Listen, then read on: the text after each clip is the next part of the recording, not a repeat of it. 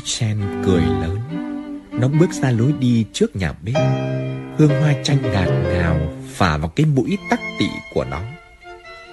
Apollonia ngồi trên xe cách nó chừng 10 bước. Cô vẫy tay ra hiệu cho chồng cứ đứng ở đó để cô lái xe lại đón. Thằng Carlo đứng cạnh xe cười vung vẩy khẩu Lupara. Không thấy bóng dáng thằng Fabrizio đâu. Ngay lúc đó, như là có linh tính, trong trí Michel mọi việc thật rõ ràng. Nó gào lên: "Đừng! Đừng!" Nhưng tiếng gào của nó chìm trong một tiếng nổ kinh hồn vừa khi Apollonia mở công tắc xe. Cánh cửa nhà bếp tan ra từng mảnh. Thân hình Michel bị quăng xa 4 mét dọc theo tường. Mái đá đổ ầm ầm lên mình, lên đầu nó. Nhưng nó còn đủ tỉnh táo để thấy chiếc xe chỉ còn lại 4 cái bánh dính vào cái sườn xe bằng sắt.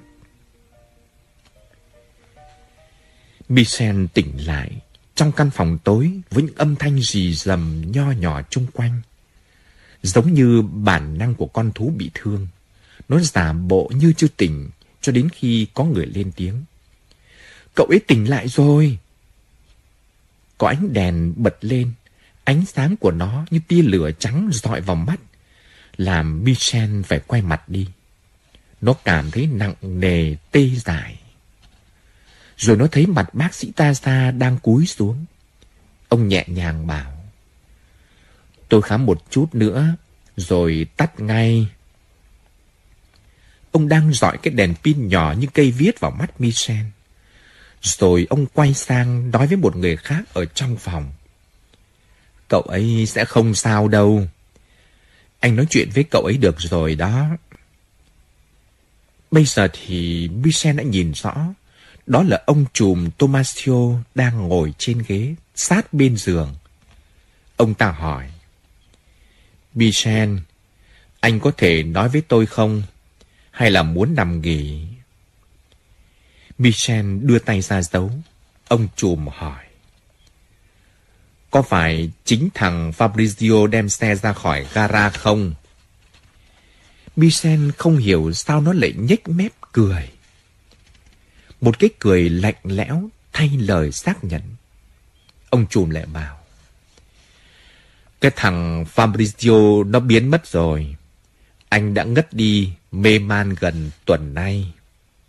Anh biết không, Michel, mọi người đều tưởng là anh chết rồi. Vì vậy, bây giờ anh đã được an toàn. Chúng đó đã thôi lùng kiếm anh. Tôi đã báo tin cho ông già, và ông cũng đã trả lời. Chẳng bao lâu nữa anh sẽ trở về Mỹ. Trong thời gian chờ đợi, hãy tĩnh dưỡng ở đây. Đây là trang trại của tôi ở trên núi. Vì tưởng anh chết rồi, nên tụi ở Palermo đã làm hòa với tôi. Thì ra chúng làm bộ như định giết tôi. Thật ra chúng làm vậy để dễ bề tìm tung tích để khử anh. Anh chỉ cần biết vậy thôi. Mọi chuyện khác để tôi lo. Bây giờ thì tĩnh dưỡng cho mau hồi sức." Lúc này Michel nhớ lại tất cả. Nó biết rằng vợ nó chết rồi. Thằng Carlo cũng chết rồi. Nó nghĩ tới người hầu già trong bếp khi đó.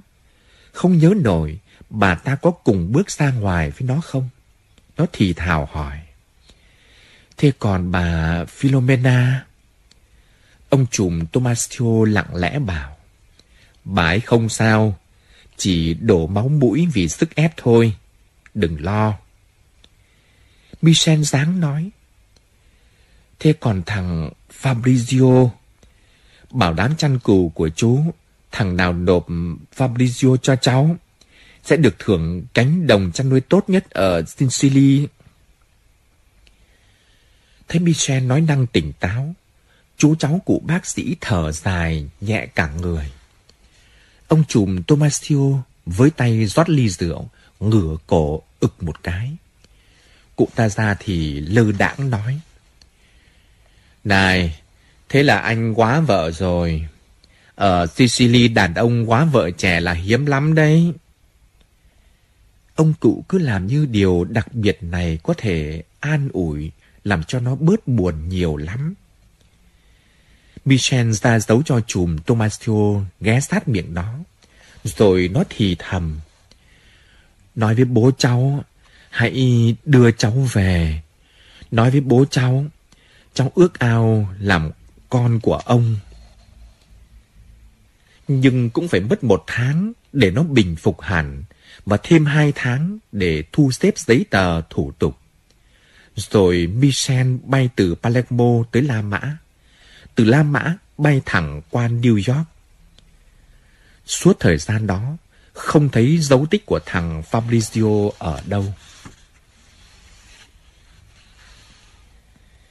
Sau khi tốt nghiệp đại học, Kay Adams xin được một chân đi dạy tại trường trong tỉnh nhà, Newham Free.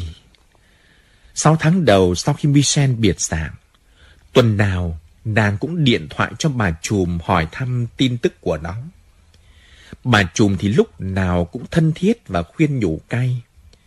Cháu xinh đẹp thế, quên nó đi mà kiếm lấy một người chồng đàng hoàng cháu à. Kay không buồn bực vì những lời nói thẳng của bà. Nàng hiểu là bà áy náy thật tình vì hoàn cảnh khó khăn của một cô gái trẻ. Đệ nhất cá nguyệt của trường chấm dứt được nghỉ. Kay định đi New York mua mấy bộ quần áo và luôn tiện thăm mấy cô bạn học, và cũng có ý tìm việc làm nào khá hơn ở New York. Gần 2 năm nay, nàng sống như một gái già, chỉ đọc sách và dạy học. Chẳng thiết gì đến hẹn hò, không đi chơi đâu, cũng bỏ luôn việc gọi điện thoại về Long Beach cho bà già của Michel. Nàng biết, nếu cứ tiếp tục gọi, thì chỉ thêm bực bội đau khổ.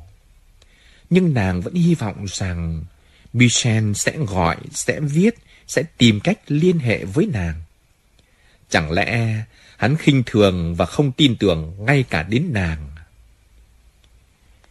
Kay đi chuyến xe lửa sớm nên tới khách sạn mới xế chiều. Giờ này mấy cô bạn còn đi làm. Kay không muốn làm phiền họ nơi công sở. Nàng cũng không hứng đi mua sắm sau chuyến đi dài mệt mỏi.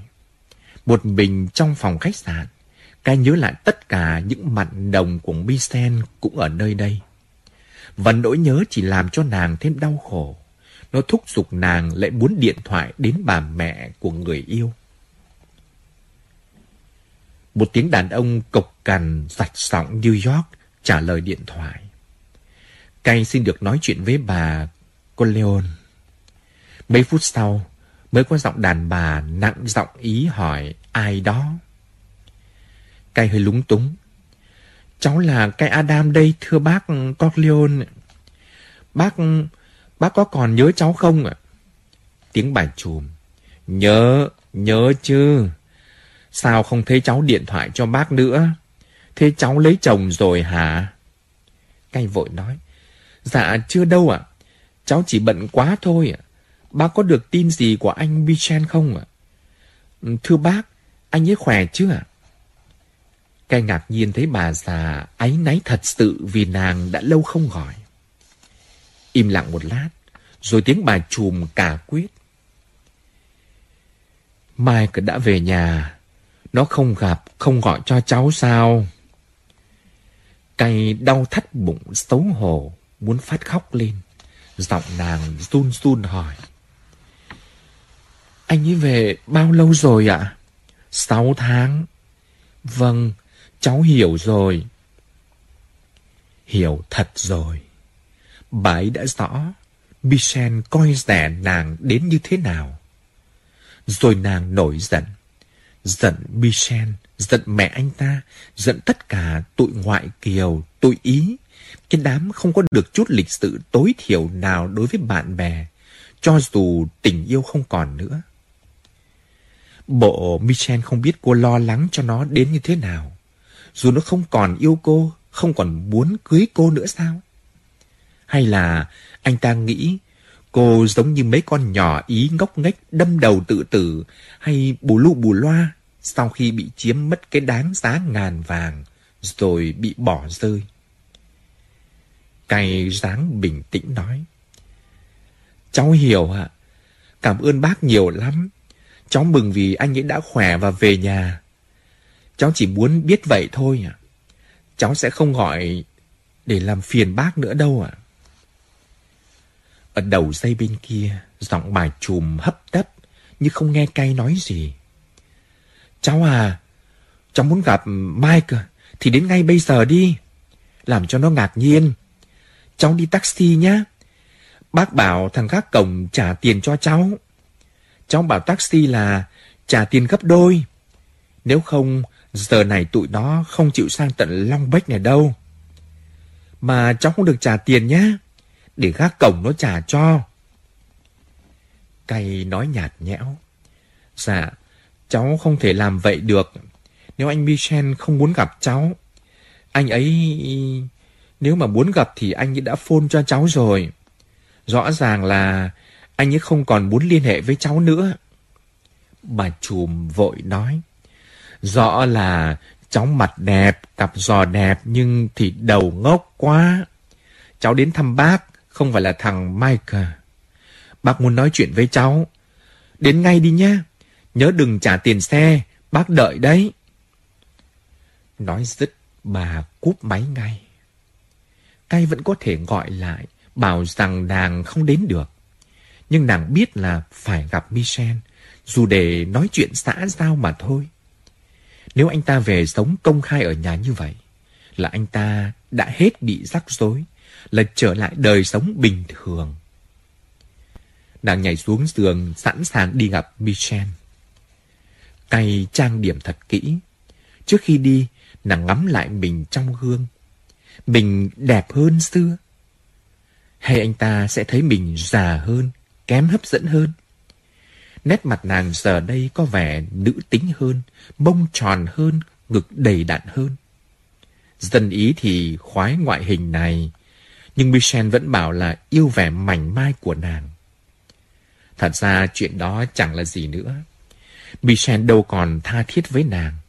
Nếu có, chắc chắn sau 6 tháng trở lại nhà, anh ta phải gọi cho nàng biết chứ.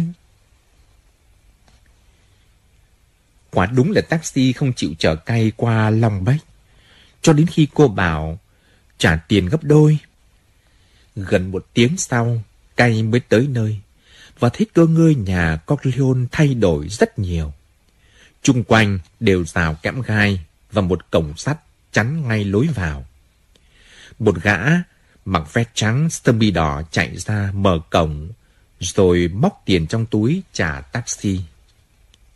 Chính bà trùm mở cửa đón nàng, ôm nàng trong vòng tay ấm áp. Rồi bà ngắm nghía Cay, thành thật nói rằng: Ôi cháu đẹp quá, con trai của bác ngu ngốc quá. Rồi bà đẩy Cay vào bếp. Một khay đồ ăn đã sẵn sàng, thêm ấm cà phê đang reo ở trên lò. Bà bảo: Michael sắp về đó, cháu sẽ làm cho nó phải ngạc nhiên. Hai người cùng ngồi xuống. Bà già vừa ép Cay ăn, vừa rối rít hỏi chuyện. Bà rất mừng vì Cay đã trở thành cô giáo, lại còn đi thăm bạn học cũ, mà còn trẻ thế, mới 24 tuổi. Bà gật gù như tất cả những chuyện đó đều đúng như những gì mà bà nghĩ trong đầu. Còn Cay chỉ biết hỏi đâu trả lời đó, không nói gì thêm được. Các bạn đang nghe chuyện từ diễn đàn của thư viện audio.net. Qua cửa sổ nhà bếp, Cay nhìn thấy Michel trước. Chiếc xe ngừng ở trước nhà. Hai người đàn ông ra khỏi xe, rồi đến Michel. Anh ta đứng lại nói chuyện với một trong hai người kia. Nửa mặt bên trái của nó quay về hướng nàng, nửa mặt lõm xuống như mặt con búp bê bằng mủ bị đứa trẻ đá nát. Kỳ lạ là vết lõm không làm xấu đi nét đẹp trai của nó, mà chỉ làm nàng xúc động đến phát khóc. Nàng thấy Michel đưa khăn mùi xoai trắng nõn lên lau mũi miệng, rồi cứ giữ cái khăn trên mũi như vậy trong khi bước vào nhà. Nàng nghe tiếng cửa mở, tiếng bước chân ở ngoài hành lang tiến về nhà bếp, rồi Michel hiện ra ngay lối cửa, nhìn thấy nàng đang ngồi cùng mẹ. Nó như sững lại, chỉ hơi nhếch nụ cười. Nửa cái hàm vỡ làm nó không thể mở miệng rộng hơn được. Còn Cay, chủ tâm chỉ lạt lẽo chào, bật khỏi ghế, chạy đến vòng tay nó, vùi mặt lên vai nó mà nức nở. Nó hôn lên má ướt nước mắt của nàng, ôm nàng cho đến khi nàng ngừng khóc. Nó dìu nàng ra xe, ngoắc tay cho tên bảo vệ đi khỏi, lái xe cùng nàng ra đi. Cay lấy khăn tay chùi hết chút phấn son lem nhem còn lại trên mặt. Cô bảo, em không định khóc thế đâu, chỉ vì không ai cho em biết là chúng đã làm anh đau đớn như thế. Michel cười lớn, sờ sờ má trái rồi hỏi, em nói cái này hả? Không sao đâu, nó chỉ làm cho anh khó chịu trong xoang mũi một chút. Bây giờ về nhà rồi, chắc chắn sẽ chữa khỏi thôi. Có một điều em cần phải hiểu, là anh không thể viết thư hay liên hệ bất kỳ cách nào với em được. Cay bảo, được, em hiểu rồi. Michel đề nghị, anh có nhà riêng trong thành phố, chúng mình về đó, hay là đi ăn uống trước đã? Em không đói, Cay nói. Khi xe tiến về New York, Michel hỏi, em tốt nghiệp chưa?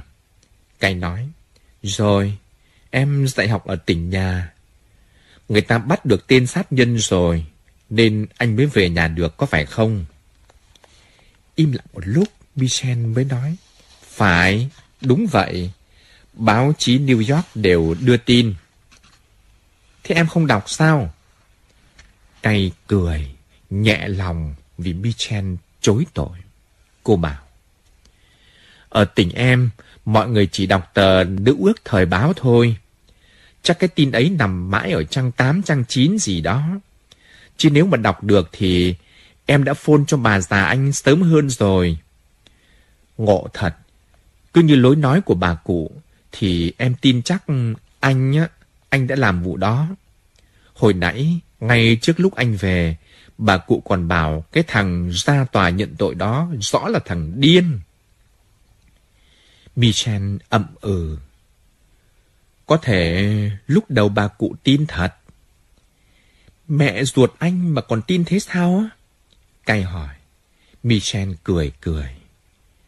Các bà mẹ giống như cảnh sát đấy mà, chỉ tin những gì xấu nhất. Michel đậu xe trong một gara quen trên đường Manbury. Rồi nó dẫn Cay vòng góc phố tới một ngôi nhà đá sập sệ màu xám, như nhà của dân nghèo ngoại ô. Nhưng khi Michel mở khóa cửa, hai người bước vào nhà, thì Cay choáng người vì đồ đạc sang trọng, tiện nghi như nhà của một triệu phú ngoài thành phố. Rồi Michel đưa cô lên lầu, gồm phòng khách, phòng ngủ, nhà bếp rộng thênh thang. Michel tiến tới quầy rượu tại góc phòng khách, pha 2 ly rượu. Lúc ngồi cạnh nhau trên tràng kỳ, Michel hỏi dài. Này, chúng mình vào phòng ngủ được chứ? Cay đưa ly lên, uống một hơi dài, mỉm cười. Dạ, được. Với Cay, chuyện ân ái vẫn như xưa. Còn Michel thì có vẻ mạnh bạo hơn, không dịu dàng như trước. Hình như anh ta đề phòng nghe ngóng phản ứng của Cay. Nàng không phàn nàn, rồi mọi chuyện sẽ qua đi, đâu vào đó thôi. Nàng nghĩ, lạ thật, trong những trường hợp lâu ngày gặp lại này, đàn ông có vẻ nhạy cảm hơn. Còn với Cay, sau 2 năm xa cách, nàng cảm thấy rất tự nhiên, như hai đứa chưa hề xa nhau một ngày. Ôm chặt Mike, Cay trách. Đáng lẽ anh phải tin em, phải viết thư cho em chứ. Em cũng biết giữ luật Ometa theo kiểu Anglê chứ. Dân mẽo cũng kín miệng lắm, anh có biết không? Michel cười trong bóng tối rồi nhẹ nhàng bảo. Anh đâu ngờ là em vẫn chờ anh. Sau những chuyện xảy ra như vậy, anh thật không ngờ Em vẫn còn chờ đợi. Cày vội nói, không bao giờ em tin là anh giết hai người đó. Chỉ trừ khi thấy dường như mẹ anh tin như vậy. Nhưng trong thâm tâm, em vẫn không tin được vì em biết anh rõ quá mà. Nàng nghe tiếng Bichen thở dài. Em phải hiểu rằng dù anh nhúng tay vào vụ đó hay không cũng không đáng kể.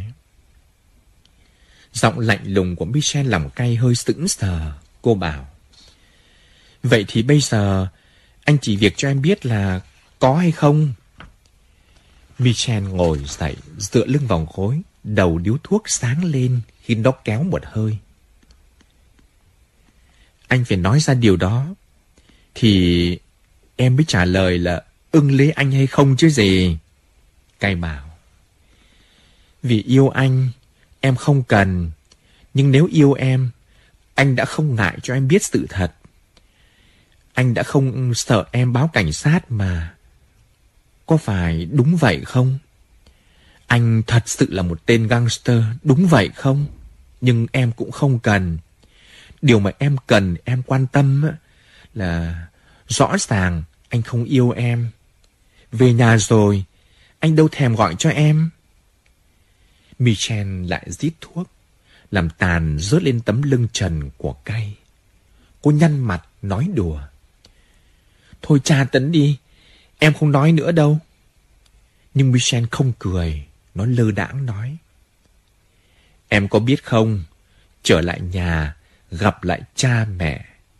Connie, thằng Tom, anh mừng, nhưng không vui mừng sung sướng như tối nay lúc về nhà. Thấy em ngồi trong bếp, em có coi đó là tình yêu không? Nếu đúng vậy là đủ cho em rồi mà, Cay nói. Hai đứa lại cuốn lấy nhau. Lần này Michel tỏ ra dịu dàng hơn. Sau đó nó lại đi pha 2 ly rượu, kéo ghế ngồi gần giường. Rồi nó bảo Cay, nó nghiêm túc nhé. Em nghĩ sao về chuyện mình cưới nhau nào? Cay cười, ra dấu cho nó lên giường. Michel cũng cười nói, nghiêm túc nào, đừng đùa nữa. Thật ra, anh không thể cho em biết về tất cả những gì đã xảy ra. Bây giờ, anh đang làm việc cho ông già. Anh đang được huấn luyện để cai quản cơ sở giàu ăn của gia đình. Nhưng em biết đó, gia đình anh có những kẻ thù. Cha anh có kẻ thù. Rất có thể rồi đây em trở thành xương phủ. Mà anh thì sẽ không cho em biết tất cả những chuyện hàng ngày trong văn phòng anh, trong công việc của anh. Em sẽ làm vợ anh, chứ không là cộng sự của anh. Không là một cộng sự bình đẳng của anh. Cay ngồi dậy, bật ngọn đèn lớn trên bàn đầu giường rồi mồi điếu thuốc. Cô dựa vào ghế lặng lẽ hỏi, anh định nói với em anh là một gangster có phải không? Anh định nói với em là anh có trách nhiệm với những kẻ bị giết, với tất cả những vụ có dính dáng đến kẻ sát nhân. Còn em thì không được hỏi han gì đến những phần hành đó trong cuộc đời anh à? Vậy có khác gì trong phim kinh dị không? Khi mà cái con quái vật hỏi cưới người đẹp ấy. Michel cười, quay phần mặt lồi lõm về phía nàng. Cay ân hận kêu lên, ôi Michael, em không chủ tâm nói vậy đâu. Em thề như thế đấy. Michel cười lớn, anh biết, bây giờ anh lại khoái cái mặt này. Chỉ phiền là nó cứ làm anh chảy nước mũi hoài. Cay nói tiếp, Thôi đi anh bảo nói chuyện nghiêm túc kia mà. Nếu mình lấy nhau thì đời em sẽ như thế nào? Như mẹ anh à, một bà nội trợ ý, chỉ lo đẻ và bếp núc ư? Và nếu có chuyện gì xảy ra thì sao? Lỡ mà anh bị vào tù thì như thế nào? Michel bảo, không bao giờ có chuyện đó. Bị giết, có. Bị tù á, không bao giờ. Cay phì cười, vừa hãnh diện vừa thú vị vì sự tự tin của nó. Này, thật ra làm sao mà anh tin chắc vậy? Michel thở dài. Đó là tất cả những gì anh không thể, anh không muốn cho em biết.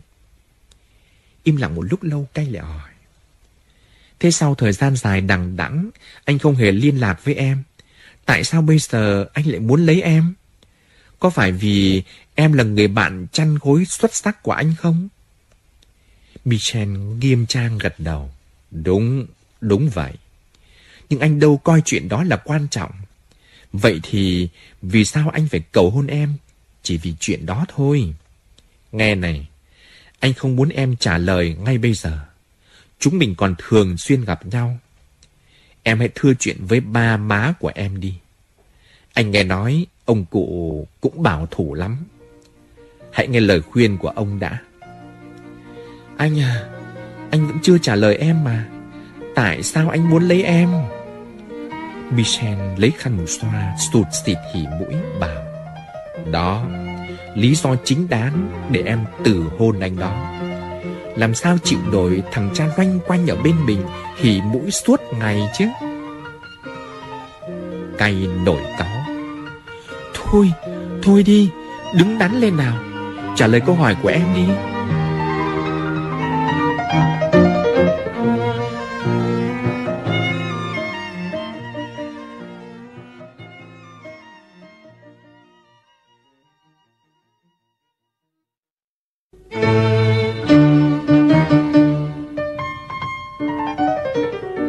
Michel vẫn tâm tình cùng Kay.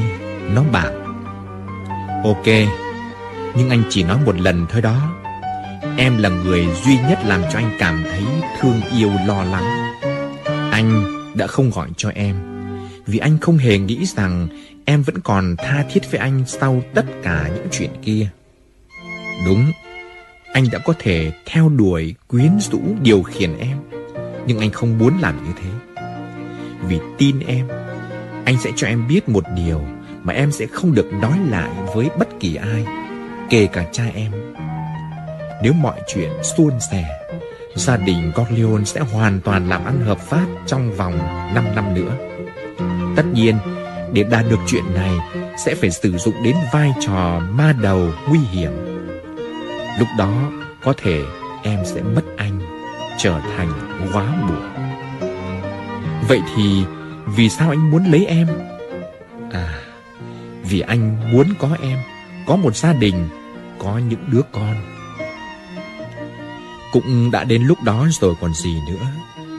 Nhưng anh không muốn con anh chịu ảnh hưởng từ anh, như là anh ảnh hưởng từ bố anh. Phải nói rằng ông già không chủ tâm, không muốn anh chịu ảnh hưởng. Không hề. Thậm chí ông còn không muốn anh dính dáng vào việc nhà. Ông muốn anh trở thành giáo sư, bác sĩ hay đại loại như vậy. Nhưng những chuyện không hay đã xảy ra. Anh phải phấn đấu vì gia đình. Anh phải tranh đấu vì anh thương yêu và kính phục bố anh. Anh chưa từng thấy ai đáng kính trọng hơn ông. Ông là người chồng, người cha tốt, và cũng là người bạn có lòng với những con người quá bất hạnh trong cõi đời này. Dĩ nhiên, còn một khía cạnh khác về ông. Nhưng là con, anh không được quyền phán xét. Dù sau anh cũng không muốn những chuyện đó xảy đến với con cái của chúng ta. Anh mong chúng được ảnh hưởng từ em. Anh muốn chúng lớn lên giống như những đứa trẻ Mỹ, thực sự Mỹ trên mọi phương diện. Có thể một ngày kia, con cháu của chúng ta sẽ tham gia chính trường. Biết đâu chừng có đứa sẽ trở thành Tổng thống Mỹ. Tại sao lại không thể được như thế nhỉ?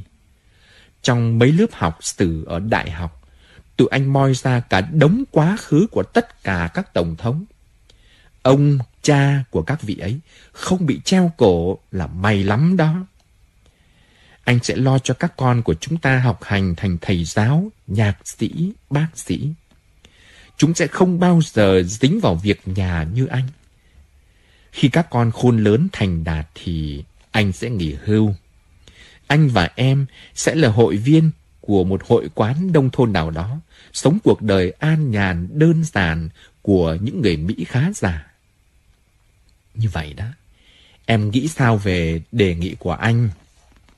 Cày bảo, ôi tuyệt diệu, nhưng anh chỉ nói thoáng qua cái phần em trở thành gái quá thôi, sao vậy?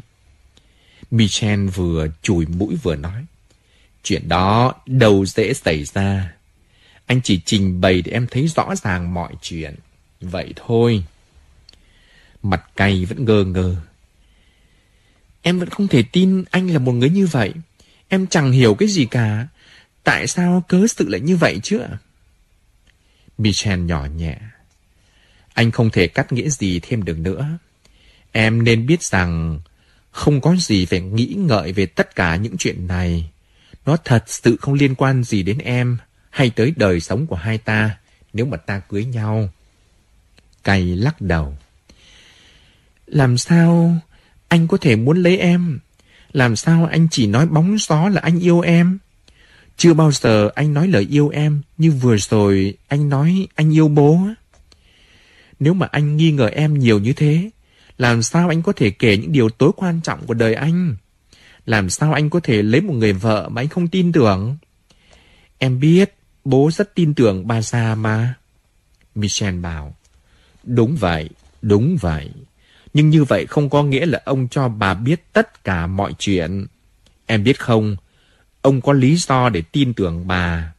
Không phải chỉ vì tình nghĩa vợ chồng. Bà đã sinh cho ông 4 đứa con giữa cái giai đoạn tưởng như không thể nào nuôi nổi. Bà chăm sóc các con khi ông bị kẻ thù hãm hại. Bà tin ở ông.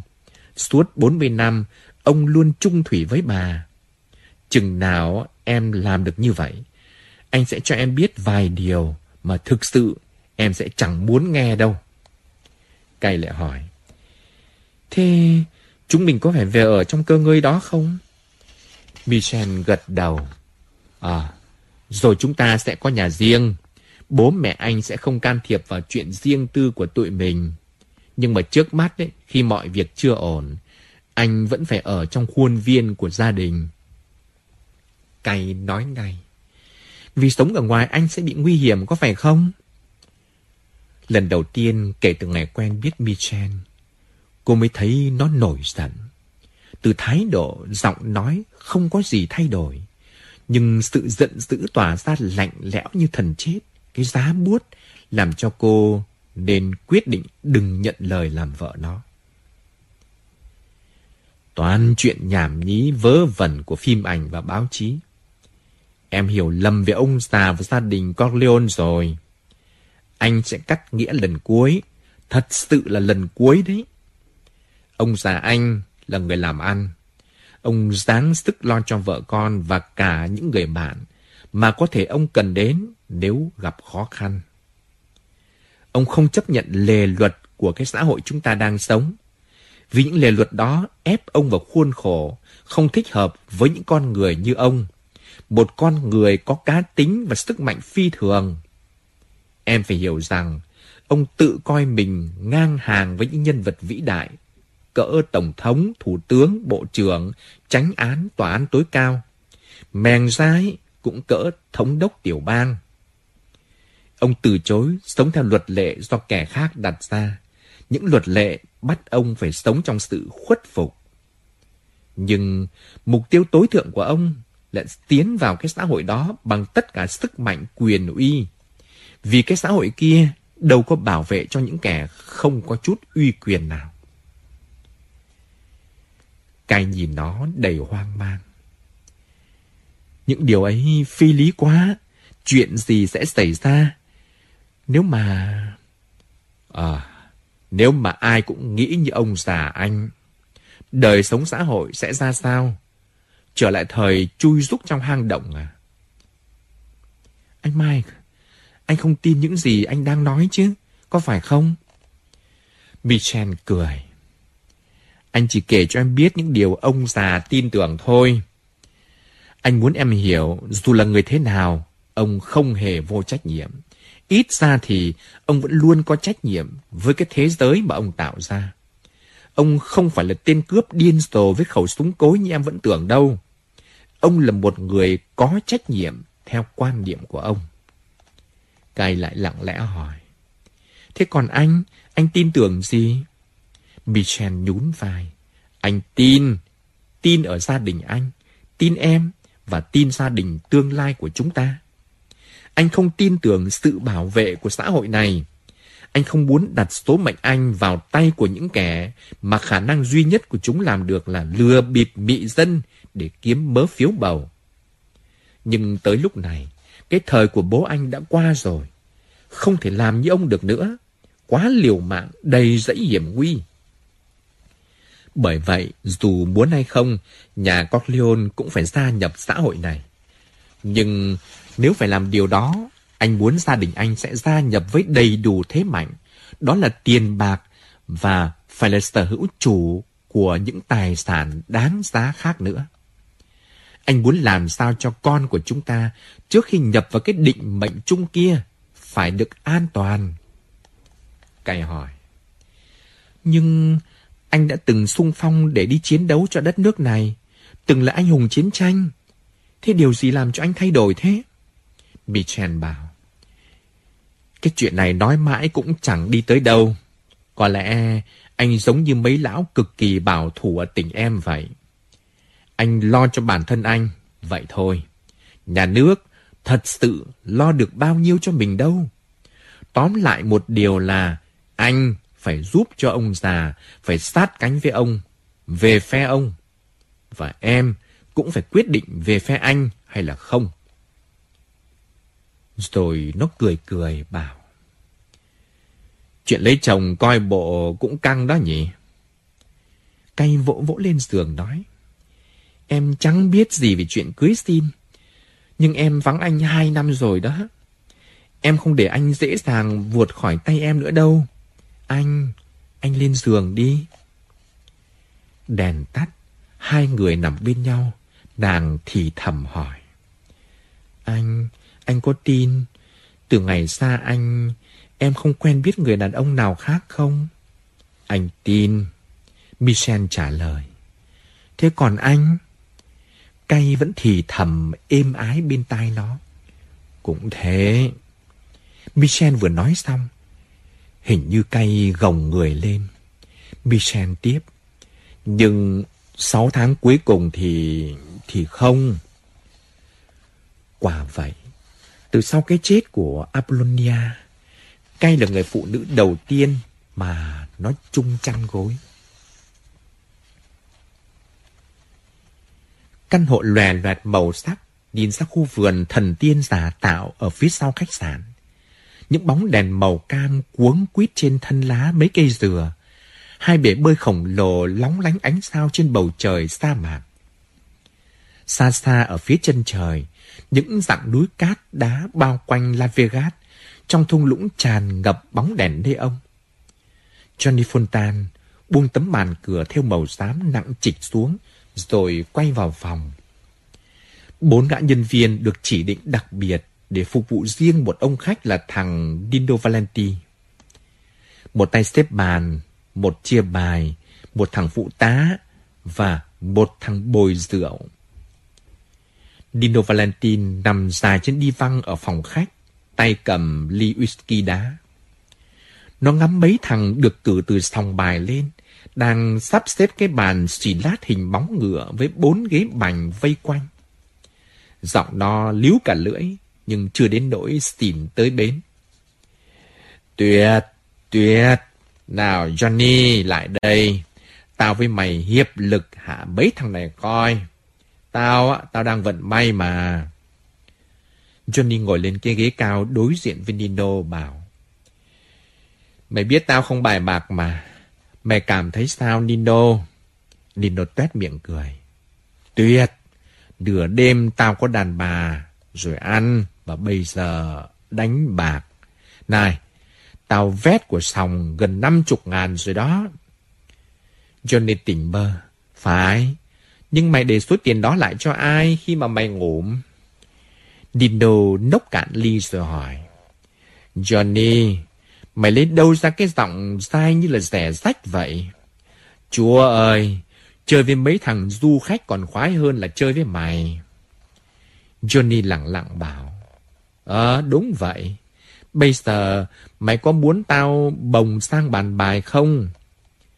Nino dáng ngồi ngay ngắn dậy, đặt hai chân cẩn thận lên thảm, bảo: "Tao đi được."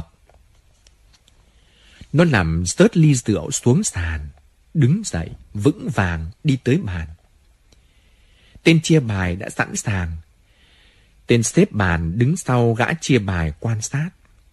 Thằng phụ tá ngồi trên một ghế cách xa bàn. Con bé hầu rượu ngồi trên một ghế dễ thấy nhất, để còn đón ý phục vụ Nino. Nino gõ tay lên mặt bàn lì xanh ra lệnh: "Phỉnh đâu?" Gã xếp bàn rút cuốn sổ từ túi ra, ghi viết rồi đặt miếng giấy và cây bút nhỏ trước mặt Nino. "Có ngay đây thưa ông Valentin ạ." Như thường lệ, khởi đầu là 5.000. Nino ký nguệch ngoạc lên tờ giấy. Gã xếp nhét vào túi rồi gật đầu với thằng chia bài. Thằng chia bài lấy ra từ đống phỉnh xếp thành khối cao. Thoáng một giây, trước mặt Nino là 5 chồng phỉnh đen và vàng, mỗi chồng 10 phỉnh, mỗi phỉnh giá trị 100 đô. Cả 6 ô vuông trắng lớn hơn lá bài một chút được kẻ trên mặt bàn nỉ xanh. Mỗi ô là mỗi cửa đặt tiền của người chơi. Nhưng chỉ có mình Nino, nó đặt 3 cửa, mỗi cửa 100 đô. Nó thắng ngay ván đầu. Nó xào mấy cái phỉnh rồi quay lại Johnny. "Bắt đầu một đêm là phải vậy, có phải không?" Johnny cười không nói gì. Nó thấy một con bạc sộp cỡ Nino mà về ký bông mới được chia phỉnh là điều không mấy bình thường. Có lẽ tụi nó sợ thằng Nino xỉn quá, không nhớ gì hết chăng? Chúng đâu có biết, xỉn cách mấy thì Nino không hề quên một điều gì. Nino tiếp tục thắng. Đến ván thứ 3, nó đưa ngón tay ra hiệu cho hầu rượu. Đứng dậy, tiến về cuối phòng, đem đến cho nó ly rượu. Nino chuyển qua tay trái để giành tay phải, ôm lấy eo con bé. "Ngồi với anh cưng, đánh vài ván cho anh hên nào." Cô ả rất đẹp, nhưng Johnny thấy dù ả làm ra vẻ có tư cách, rõ ra là một tay bắt đĩa chuyên nghiệp sành sỏi. Cười hồn nhiên với Nino, nhưng cái lưỡi chỉ trực chờ thè ra liếm lấy cái phỉnh 100 đô. "Mẹ kiếp," Johnny nghĩ. Nhưng mà thì có sao đâu. Làm việc cũng chỉ vì tiền." Nó chỉ tiếc là thằng Nino vung tiền ra mà không được món nào khá hơn. Nino cho con nhỏ chơi vài ván rồi cho một phỉnh, vỗ vào mông một cái, bảo đi chỗ khác. Johnny ra hiệu cho đem đến một ly. Cô ta chuyển hết vẻ duyên dáng sang chàng Johnny vĩ đại. Mắt sáng lên bời mọc, bước những bước khêu gợi chưa từng thấy. Đôi môi hé hé như là sẵn sàng cắn một phát vào mục tiêu hấp dẫn nhất. Giống như một con cái ruộng đực, nhưng có tính toán bài bản hơn.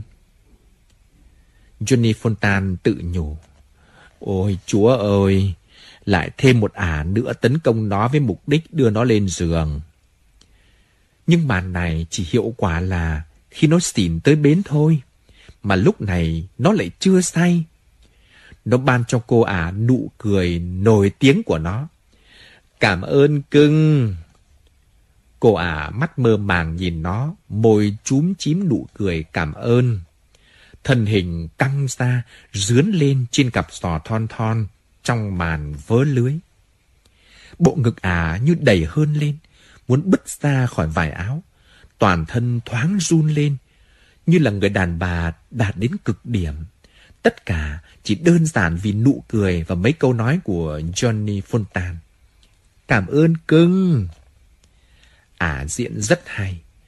Johnny chưa từng thấy em nào diễn hay đến như vậy. Nhưng nó biết chỉ là giả tạo mà thôi, nên càng biểu diễn hay bao nhiêu chứng tỏ rằng em càng dày dạn bấy nhiêu. Nó nhâm nhi ly rượu, ngó trở lại ghế ngồi. Tối nay nó không thấy hứng với cái mấy trò này. Bỗng Nino ngã vật xuống bàn, rồi bật ngửa ra sau, nhào ra khỏi ghế. nhưng tên xếp bàn và gã phụ tá đã cảnh giác từ cú co giật đầu tiên nên kịp giữ lấy cho khỏi té xuống sàn.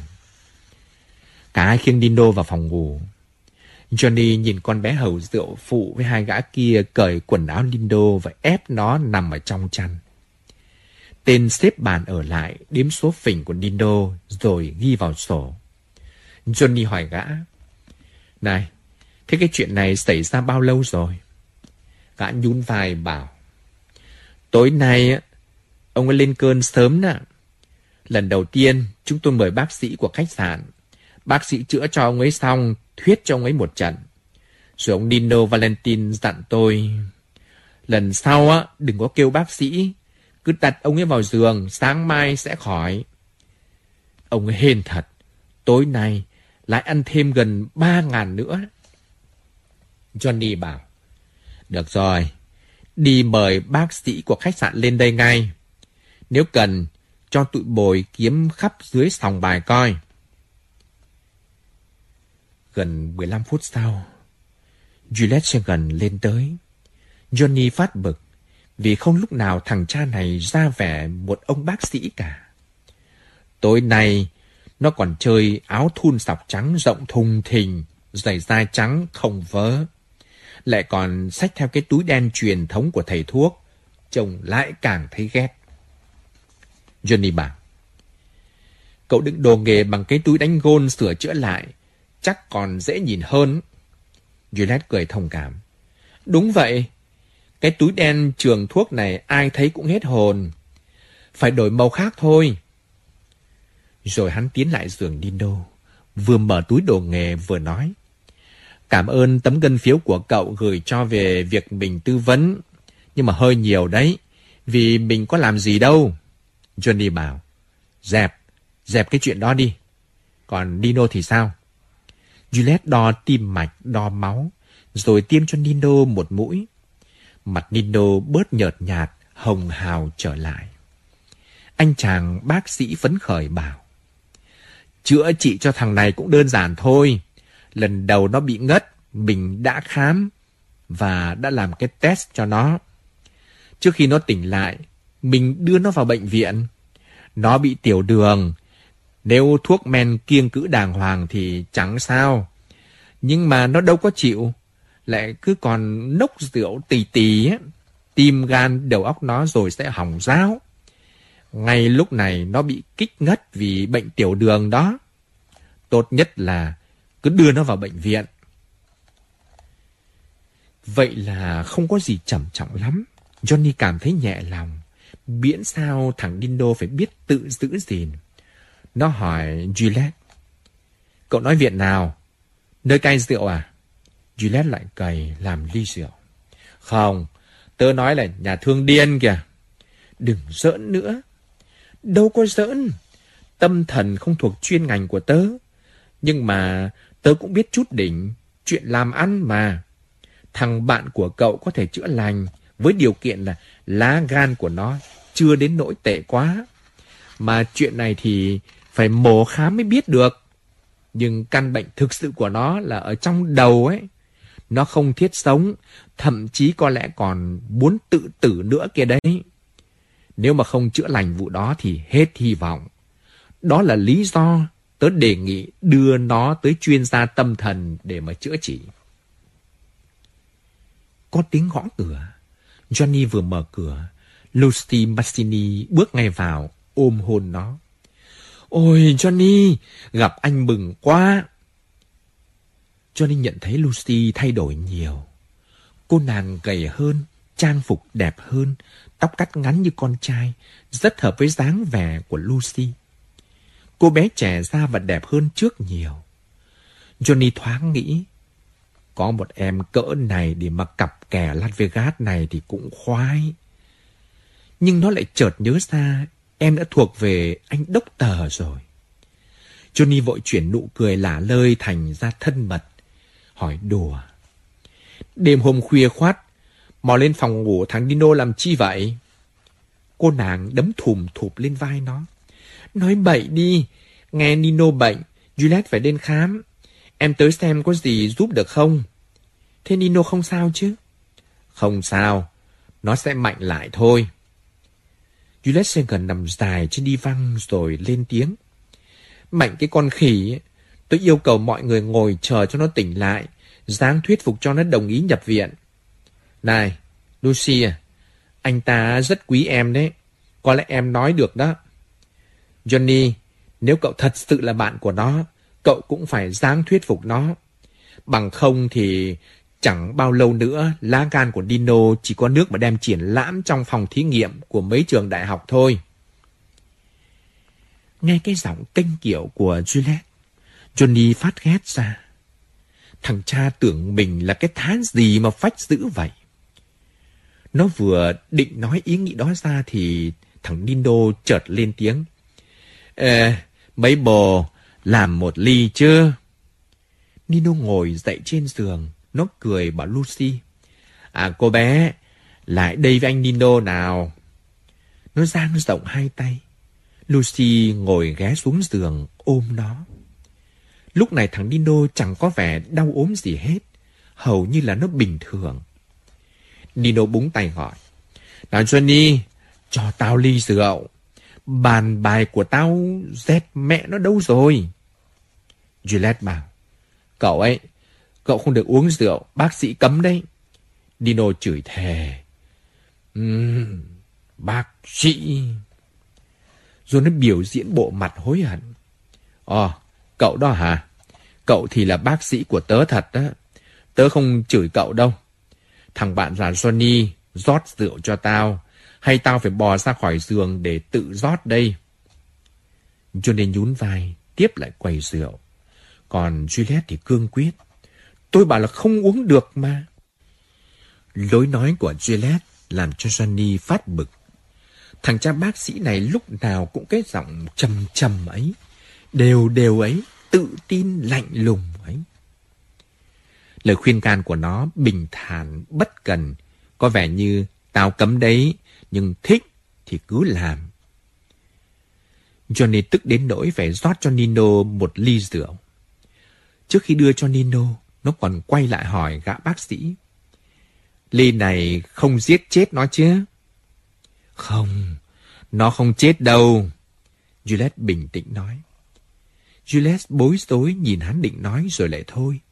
Trong khi đó thì thằng Dino nốc cạn ly rượu. Johnny ngó xuống bạn cười tình. Hai thằng như vừa hợp tác chơi xỏ tay thầy thuốc. Chợt Dino giật nảy người lên, mặt nó xanh lè, ngộp thở, há hốc mồm ra đớp không khí. Thân nó cứ nhảy dựng lên như là con cá, móng sồn căng ra mặt nó, mắt như lồi ra. Juliet tiến tới phía bên giường, đối diện với Lucy và Johnny. Hắn nắm chặt cổ Nino, tiêm một mũi thuốc lên vai, nơi gần cổ. Nino là người trong tay hắn, cơn co giật giảm dần. Sau một lát, nó buông đầu xuống gối, nhắm mắt và đi vào giấc ngủ.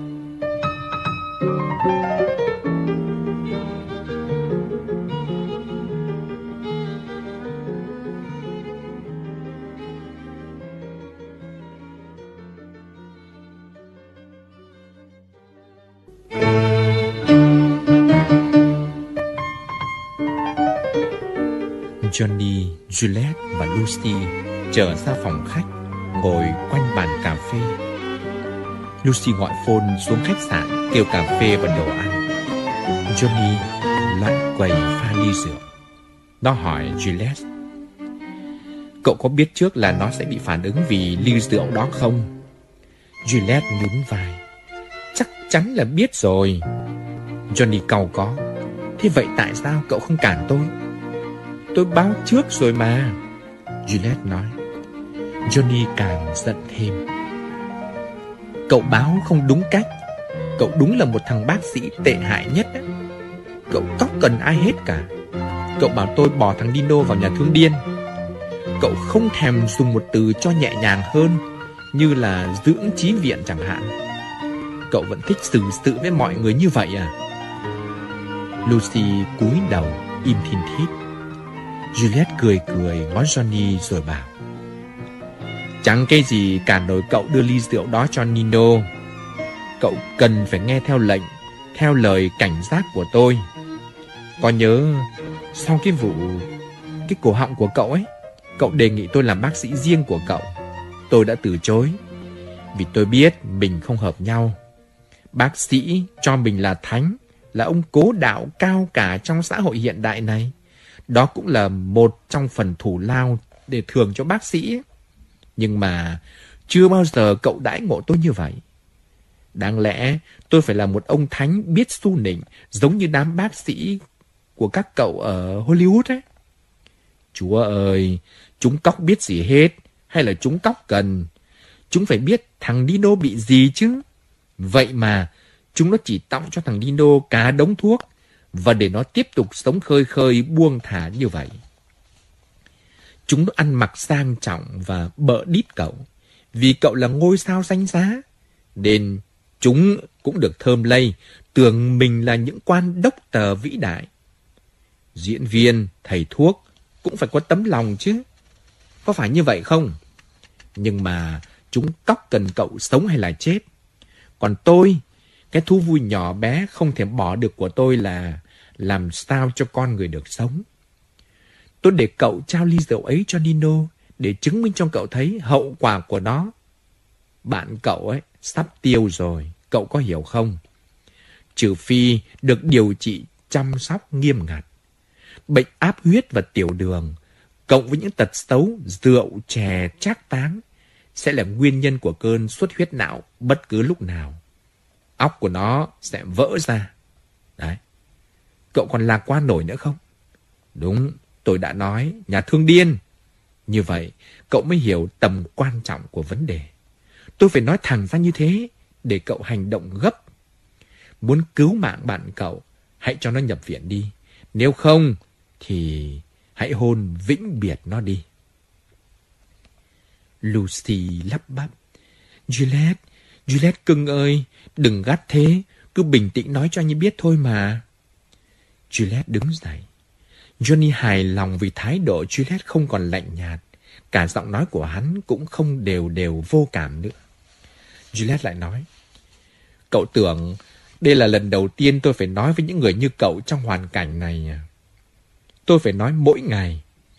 Lucy bảo là tôi đừng gắt gỏng, là vì cô ấy không hiểu. Tôi luôn luôn phải dặn mọi người, đừng ăn nhiều quá kẻo chết, đừng hút nhiều quá kẻo chết, đừng làm nhiều quá, đừng nốc rượu nhiều quá kẻo chết.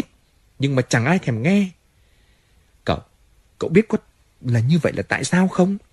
Vì tôi đã nói, tôi không nói thẳng là ngày mai sẽ chết. Vậy thì bây giờ tôi có thể cho cậu biết nhé, rất có thể Nino chết vào ngày mai đó. Juliet làm thêm một ly rượu rồi lại hỏi, sao? Johnny à? Cậu sẽ cưỡng bách Nino vào viện chứ? Mình không biết, Johnny nói. Cậu biết không, có điều khôi hài là người ta có thể thoải mái ăn hút nhậu nhẹt, làm việc quần quật cho đến chết, chẳng ai ngăn cản. Duy nhất có chuyện phòng the cũng có thể gây ra cái chết, mà y học thì không được can thiệp vào. Họ bày ra đủ thứ rào cản. Cho dù nỗi bất hạnh này chỉ đàn bà phải chịu. Tôi đã gặp những người đàn bà không muốn có con nữa, vì tôi đã bảo họ nếu mà đẻ nữa thì rất nguy hiểm, có thể chết đấy.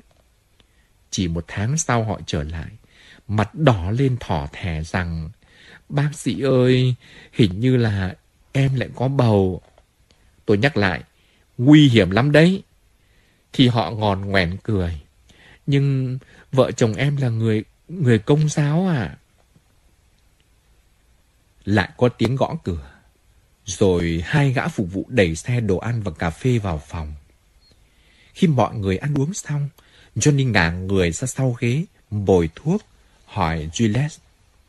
Thì ra, cậu chuyên cứu mạng người, vậy sao lại trở thành chuyên viên phá thai? Lucy nói đỡ cho người yêu. Anh ấy muốn giúp mấy cô gái gặp khó khăn. Mấy cô ấy toàn tự tử hay làm liều vì muốn bỏ cái thai. Juliet mỉm cười nhìn cô rồi thở dài. Không chỉ đơn giản như vậy đâu. Tôi trở thành nhà giải phẫu rất có tài, rất khéo tay, đến tôi cũng phải sợ chính mình. Tôi mổ và tôi biết cái khối u ung thư đó sẽ mọc lại, nhưng tôi vẫn cho bệnh nhân ra về, kèm với nụ cười là những lời nói dối. Những người đàn bà khốn khổ nhập viện, tôi cắt bỏ một bên vú. Năm sau, bệnh nhân trở lại, tôi xẻo đốt cái vú kia. Năm sau nữa, tôi khoét bỏ bên trong như người ta moi mấy cái nhân hạt bí vậy. Sau tất cả những lần mổ xẻ đó, cuối cùng thì bệnh nhân vẫn chết. Trong khi chồng họ vẫn tiếp tục phôn tới hỏi, xét nghiệm thấy gì? Tôi phải thuê thêm thư ký để trả lời những cú điện thoại này. Tôi chỉ tiếc là những bệnh nhân đã sẵn sàng để khám bệnh, xét nghiệm hay giải phẫu. Tôi chỉ dành khoảng thời gian ít ỏi cho nạn nhân vì tôi là một người rất bận rộn. Cuối cùng thì cũng phải để cho gã chồng chuyện trò với tôi chừng 2 phút. Tôi bảo vụ đó đã kết thúc. Cái thằng cha cứ vặn vẹo tôi, kết thúc là sao, chấm dứt là thế nào? Tôi phát ngấy lên, bèn bắt đầu làm việc phá thai. Dễ dàng, gọn nhẹ, mọi người đều vui vẻ hài lòng, cứ như là chuyện rửa bát rửa chén vậy thôi. Tôi khoái cái công việc này. Tôi thấy chẳng có vấn đề gì, vì tôi tin cái thai 2 tháng không phải là một con người. Tôi giúp các cô gái, cả mấy bà có chồng khi mà bị gặp rắc rối. Tôi kiếm được nhiều tiền, bỏ nghề giải phẫu như là bỏ chiến tuyến, nên khi bị bắt tôi tưởng như một thằng đào ngũ mà bị túm vậy. Nhưng may mắn có người bạn giúp, gỡ khỏi ra tòa. Nhưng các bệnh viện lớn lại không nhận tôi nữa. Vì thế thì tôi mới ở đây, lại khuyên nhủ mọi người. Nhưng cũng như trước đây, ai cũng lờ đi, có thèm nghe đâu. Johnny bảo, tôi đâu có lờ, tôi đang suy tính xem sao này. Lucy đổi đề tài. Thế anh làm gì ở Vegas vậy, Johnny? Làm việc hay là nghỉ ngơi? Johnny lắc đầu. Mike Corleone muốn gặp anh. Nó sẽ bay đến đây tối nay với Tom Hagen. Tom bảo nó sẽ gặp em nữa đó, Lucy à. Em biết chuyện gì rồi chứ? Lucy cũng lắc đầu. Không, nhưng tối mai thì tụi này sẽ cùng ăn bữa tối. Có cả Fritz nữa đó. Em đoán chắc là có việc gì bên khách sạn. Gần đây sòng bài bị thất thoát tiền mà. Chắc là ông chủ muốn tìm cho ra lý do. Anh nghe nói thằng Mike sửa mặt rồi đó, Johnny bảo. Lucy cười lớn. Em đoán cay thuyết phục anh ấy đấy. Hồi cưới nhau, anh ấy đâu có chịu sửa. Chẳng hiểu tại sao. Trông ghê bó sừ đi, mà mũi dãi thì cứ chảy tùm lum. Đáng lẽ anh ấy phải sửa từ lâu rồi mới phải chứ. Nhà Corleone nhờ anh Juliet cố vấn trong ca mổ ấy đó. Johnny gật đầu tỉnh bơ. Chính anh giới thiệu mà. Lucy bảo, anh Michael muốn bảo làm chuyện gì đó cho anh Juliet, bởi vậy mới mời chúng em ăn tối nay. Juliet vui vẻ nói, thằng cha Michael này cóc tin ai hết. Nó bắt anh phải theo dõi từ khi mấy cha kia bắt tay vào mổ. Ca này bình thường đơn giản thôi mà. Có tiếng động trong phòng ngủ, cả ba đều nhìn vào. Nino đã tỉnh lại. Johnny đến ngồi trên giường cạnh nó. Juliet và Lucy đứng ở phía cuối giường. Nino nở nụ cười xanh xao bảo, ok, tao không giở trò nữa đâu. Tao thấy mình hèn quá. Johnny à, mày có nhớ rằng 2 năm trước khi chúng mình với 2 con bé ở Palm Springs không? Tao thề là không ghen với mày đâu. Ôi tao mừng lắm. Mày tin tao không Johnny? Johnny nói để cho nó yên tâm. Có chứ Gino, tao tin mày chứ. Lucy và Juliet nhìn nhau. Với những gì vừa nghe và với cá tính của Johnny, dường như không thể nào có chuyện Johnny giành bồ của người bạn thân như là Nino. Vậy thì tại sao cả năm sau Nino mới nói là nó không ghen? Cả hai cùng thoáng với ý nghĩ là Nino uống rượu chết bỏ, vì đứa con gái kia bỏ Nino để chạy theo Johnny. Juliet gám lại cho Nino rồi bảo: "Tôi sẽ kêu một nhỏ y tá lên đây đêm nay. Cậu sẽ phải nằm trên giường vài ngày. Không đùa đâu nhé." Nino cười: "Tốt thôi bác sĩ à. Miễn đừng kêu nhỏ nào quá đẹp đó." Juliet gọi điện thoại đề nghị y tá lên trực phòng Nino, rồi cùng Lucy ra về. Johnny ngồi trên ghế gần giường chờ y tá. Nino mệt mỏi thiếp vào giấc ngủ. Johnny nghĩ lại những lời Nino mới nói là nó không ghen với những gì xảy ra hơn năm trước ở Palm Springs. Chưa bao giờ trong đầu nó thoáng ý nghĩ thằng Nino ghen với nó. Một năm trước, Johnny Fontane ngồi trong văn phòng của hãng phim do nó làm chủ và cảm thấy chán nản vô cùng. Thật lạ lùng, vì cuốn phim do chính nó sản xuất đóng vai chính, và thằng Nino cũng có một vai đặc sắc đã đem về cả núi tiền. Mọi việc đều trôi chảy, mọi người đều làm việc hết mình. Cuốn phim hoàn tất với chi phí thấp hơn ngân sách dự chi. Mọi người đều phấn khởi, chỉ có lão Jacques là giảm thọ cả 10 năm. Rồi Johnny làm tiếp 2 phim. Nó và Nino mỗi thằng giữ vai chính một phim. Thằng Nino rất tuyệt trên màn ảnh, trẻ trung duyên dáng, thuộc dạng đàn ông con trai mà phụ nữ thích được ôm ghì vào ngực mà nựng nịu. Johnny giờ tới đâu cũng đẻ ra tiền cả. Johnny sung sướng vì bố già cũng kiếm được mớ lãi bằng số tiền ông cho nó mượn qua ngân hàng. Nó đã chứng tỏ bố già đặt niềm tin đúng chỗ. Bây giờ thì nó đã là một nhà sản xuất phim độc lập, có uy hơn thời làm ca sĩ nhiều. Đàn bà đẹp lại xô đến nó như xưa, tuy nhiên với lý do thương mại nhiều hơn. Nó có máy bay riêng này, sống lại xa hoa hơn này, với mức thuế ưu đãi cho một nhà doanh nghiệp mà đám nghệ sĩ không được hưởng. Vậy thì nó còn giàu dĩ chán nản cái nỗi gì? Các bạn đang nghe chuyện từ diễn đàn của thư viện audio.net. Vì chán nó nhức, lỗ mũi nhức, cổ họng ngứa ngáy. Chỉ có cách duy nhất để gãi cho cổ họng bớt ngứa là ca hát, nhưng nó sợ không dám thử. Nó đã phone cho Juliet để hỏi khi nào thì nó có thể thử hát lại được. Juliet bảo lúc nào thích thì cứ hát. Thế là nó thử. Giọng nó rè rè, ôi ghê quá, thế là nó bỏ cuộc. Nhưng ngày hôm sau, cổ họng nó đau rát, đau khác hẳn trước khi cắt bỏ mấy cái mụn cóc. Đau cứ như là cháy họng. Nó không dám ca tiếp, sợ sẽ bị mất giọng, bị hủy giọng luôn. Mà nếu nó không còn hát được nữa thì tất cả mọi thứ khác phòng có ích gì. Nó thật sự chỉ biết đến ca hát. Có lẽ nó hiểu lời ca tiếng nhạc hơn bất kỳ ai trên đời này. Bây giờ nó mới nhận ra nó có tài thật. Bao năm ca hát đã tạo nó thành thực sự chuyên nghiệp. Không cần hỏi ai, nghe ai, nó cũng biết là chỗ nào đúng, chỗ nào sai. Vậy mà bây giờ nó không hát được nữa thì uổng phí quá. Hôm đó thứ Sáu, nên Johnny định về nhà với vợ con mấy ngày cuối tuần. Như thường lệ, nó điện thoại để báo sắp tới thật sự là Virginia có thể từ chối.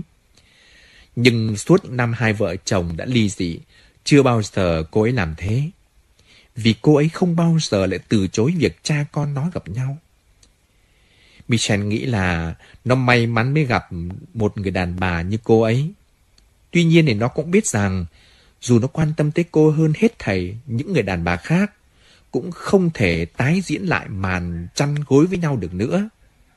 Có lẽ phải đợi đến khi cả hai đứa đều tới tuổi 65, tuổi về hưu đúng nghĩa trên mọi phương diện. Nhưng mọi ý tưởng tốt đẹp này tan biến hết. Khi tới nơi, đụng ngay vẻ mặt nhăn nhó của vợ cũ. Còn mấy đứa con thì trắng đến nỗi mừng như phát điên vì gặp bố. Hai đứa con gái nó đã hẹn với mấy nhỏ bạn đến một trang trại ở California cuối tuần này để cưỡi ngựa. Johnny bảo Virginia cứ để cho các con đi. Nó vui vẻ hôn tạm biệt các con. Nó rất hiểu. Tất nhiên, trẻ con thì khoái được về quê để cưỡi ngựa hơn là quanh quẩn với một ông bố càu nhàu. Nó bảo Virginia,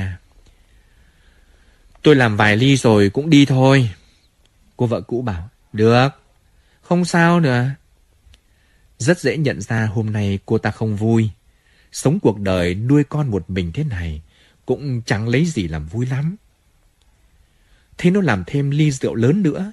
Cô kêu lên, anh uống gì mà lắm thế? Mọi chuyện với anh đều tốt đẹp thật.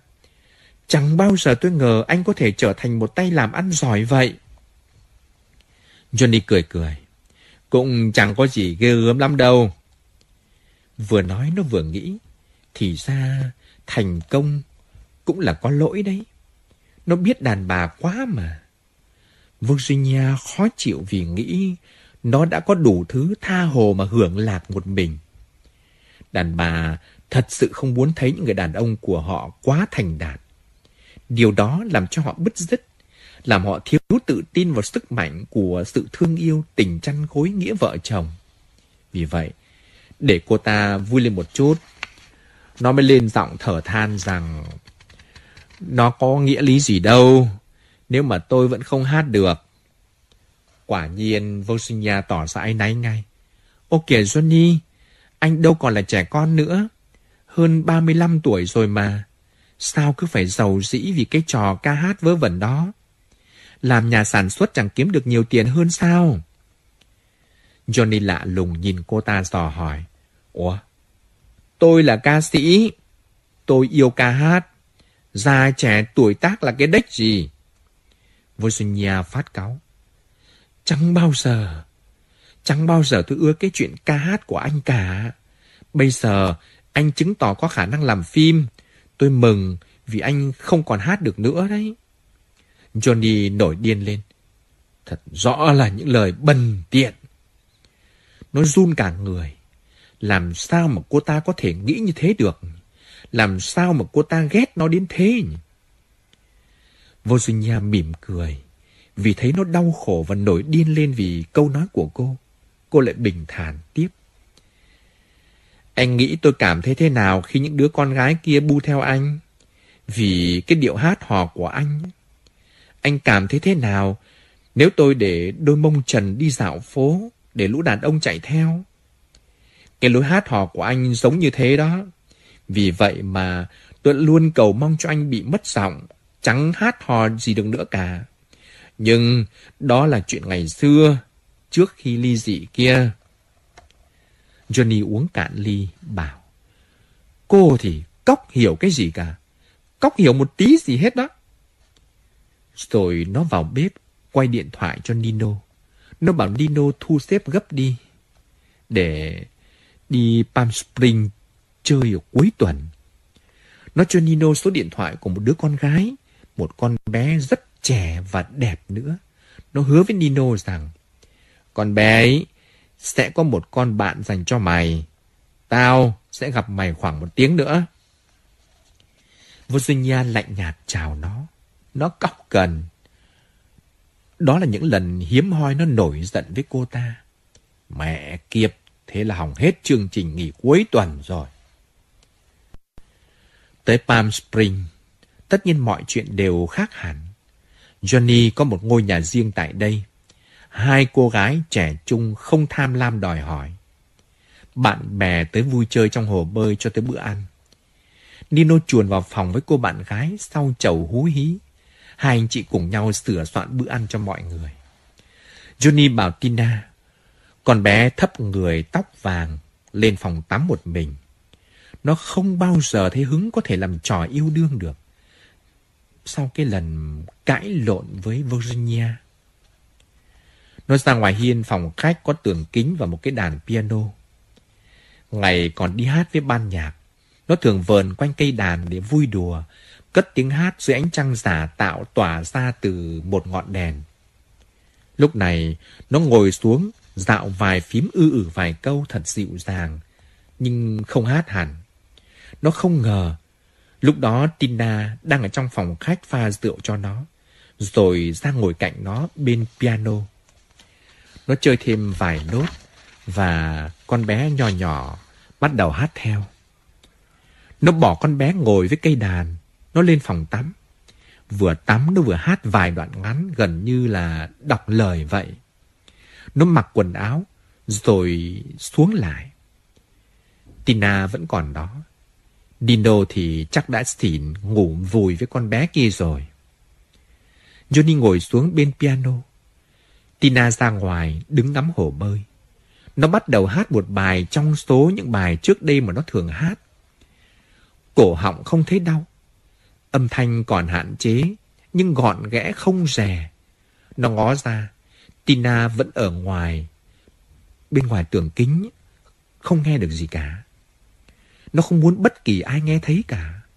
Rồi nó hát một bài mà nó ưa thích nhất. Nó hát thoải mái như từng hát trước khán giả. Thả cho giọng trôi đi, vút lên, rồi nghe ngóng cái bỏng rát quen thuộc mấy năm nay. Nhưng không có gì hết. Nó lại hát và lắng nghe giọng mình. Tuy có khác nhưng mà làm cho nó thích. Giọng nó bây giờ sâu lắng hơn. Đó là chất giọng của một người đàn ông, chứ không phải là của một thằng con trai như trước nữa. Thật là sâu lắng và phong phú. Johnny khoan khoái dễ dàng hát hết bài ca, rồi cứ ngồi bên cây đàn mà nghĩ ngợi. Tiếng Dino cất lên ngay sau lưng nó. Không tệ, không tệ tí nào mày à. Johnny quay lại. Dino đứng một mình, không có còn bạn gái. Nó vẫn chưa muốn ai nghe thấy nó hát cả. Dino thì không sao. Nó bảo thằng Dino này. Nhưng mà cho hai con bé kia về đi. Dino bảo. Hai con bé ngoan thế. Mày bảo tao đuổi về mà không cho nó ăn uống gì. Nếu muốn, mày ra mà nói với chúng nó. Mẹ kiếp, nói thì nói chứ sợ cái gì. Nó gọi phone cho thằng trưởng ban nhạc mà nó quen ở Palm Springs, bảo đem đến một cây mandolin cho nó. Gã trưởng ban kêu toáng. Bô khỉ, có ma nào chơi mandolin ở cái xứ California này đâu. Johnny cũng la toáng vào phone. Kiếm gấp đi. Khi dụng cụ thâu thanh được chuyển đến nhà, Johnny để hai cô gái ngồi điều khiển núm bật, núm tắt và núm âm thanh. Sau bữa ăn tối, Johnny bắt tay vào việc. Nó để Nino chơi mandolin phụ họa, rồi hát lại tất cả những bài hát cũ. Nó hát một cách thoải mái, không cần giữ giọng. Cổ họng của nó không có vấn đề gì. Nó cảm thấy có thể tiếp tục hát mãi. Bao nhiêu tháng qua, nó chỉ hát thầm, tự nhủ là sẽ phát âm nhả giọng ra sao những ca từ này, một cách khác với thời còn ít tuổi. Bây giờ, nó được hát thật sự. Nó phát hiện ra có những đoạn khi hát thầm thấy được, rồi hát lớn thành lời lại thấy chưa ổn lắm. Tạm thời, nó tập trung vào lối trình diễn. Cũng có đôi chỗ thì lỡ nhịp nhưng mà không sao. Bộ máy ký âm trong đầu của nó chưa bao giờ phản bội. Chỉ cần tập tành lại chút đỉnh thôi. Sau cùng, khi nó ngưng hát, Tina tiến lại, hai mắt sáng rỡ, hôn một cái rõ dài trên môi nó rồi nói. Ôi, bây giờ em mới hiểu tại sao bà già của em lại không bỏ sót phim nào của anh. Đúng là một câu nói vô duyên, không đúng nơi đúng lúc. Nhưng Nino và Johnny đều cười hà hà. Mở lại cuộn băng vừa mới thu, Johnny chăm chú lắng nghe. Giọng thay đổi thật sự, thay đổi quá nhiều. Nhưng không ai có thể nghi ngờ đó không phải là giọng Johnny Fontane.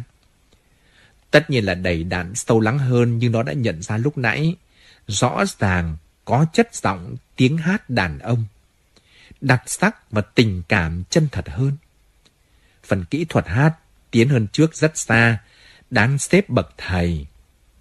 Mới sơ sơ mà giọng nó đã được như vậy. Khi hoàn toàn lấy lại phong độ thì nó sẽ tiến tới đâu? Nó cười hỏi Dino. Không biết là có hay thật như tao nghĩ không nhỉ? Dino nhìn cái mặt hớn hớn của bạn, nói một cách nghiêm chỉnh. Quá hay là khác đấy. Nhưng mà để xem ngày mai mày có hát được như thế không đã. Johnny cảm thấy đau vì thằng bạn thân bi quan đến nỗi không sợ làm nó ngã lòng. Nó phát quạo lên. chó. Mày biết mày không hát được như tao đó thôi. Ngày mai là cái gì? Tao cảm thấy rất khỏe, rất tuyệt đấy. Nhưng tối đó nó không hát nữa. Hai anh dẫn hai em đi chiêu đãi. Đêm đó Tina ngủ cùng giường với Johnny. Nhưng Johnny không làm ăn gì nhiều. Cô nàng hơi bị thất vọng. Nhưng bố khỉ, làm sao có thể làm tất cả bấy nhiêu chuyện trong một ngày được? Johnny nghĩ vậy.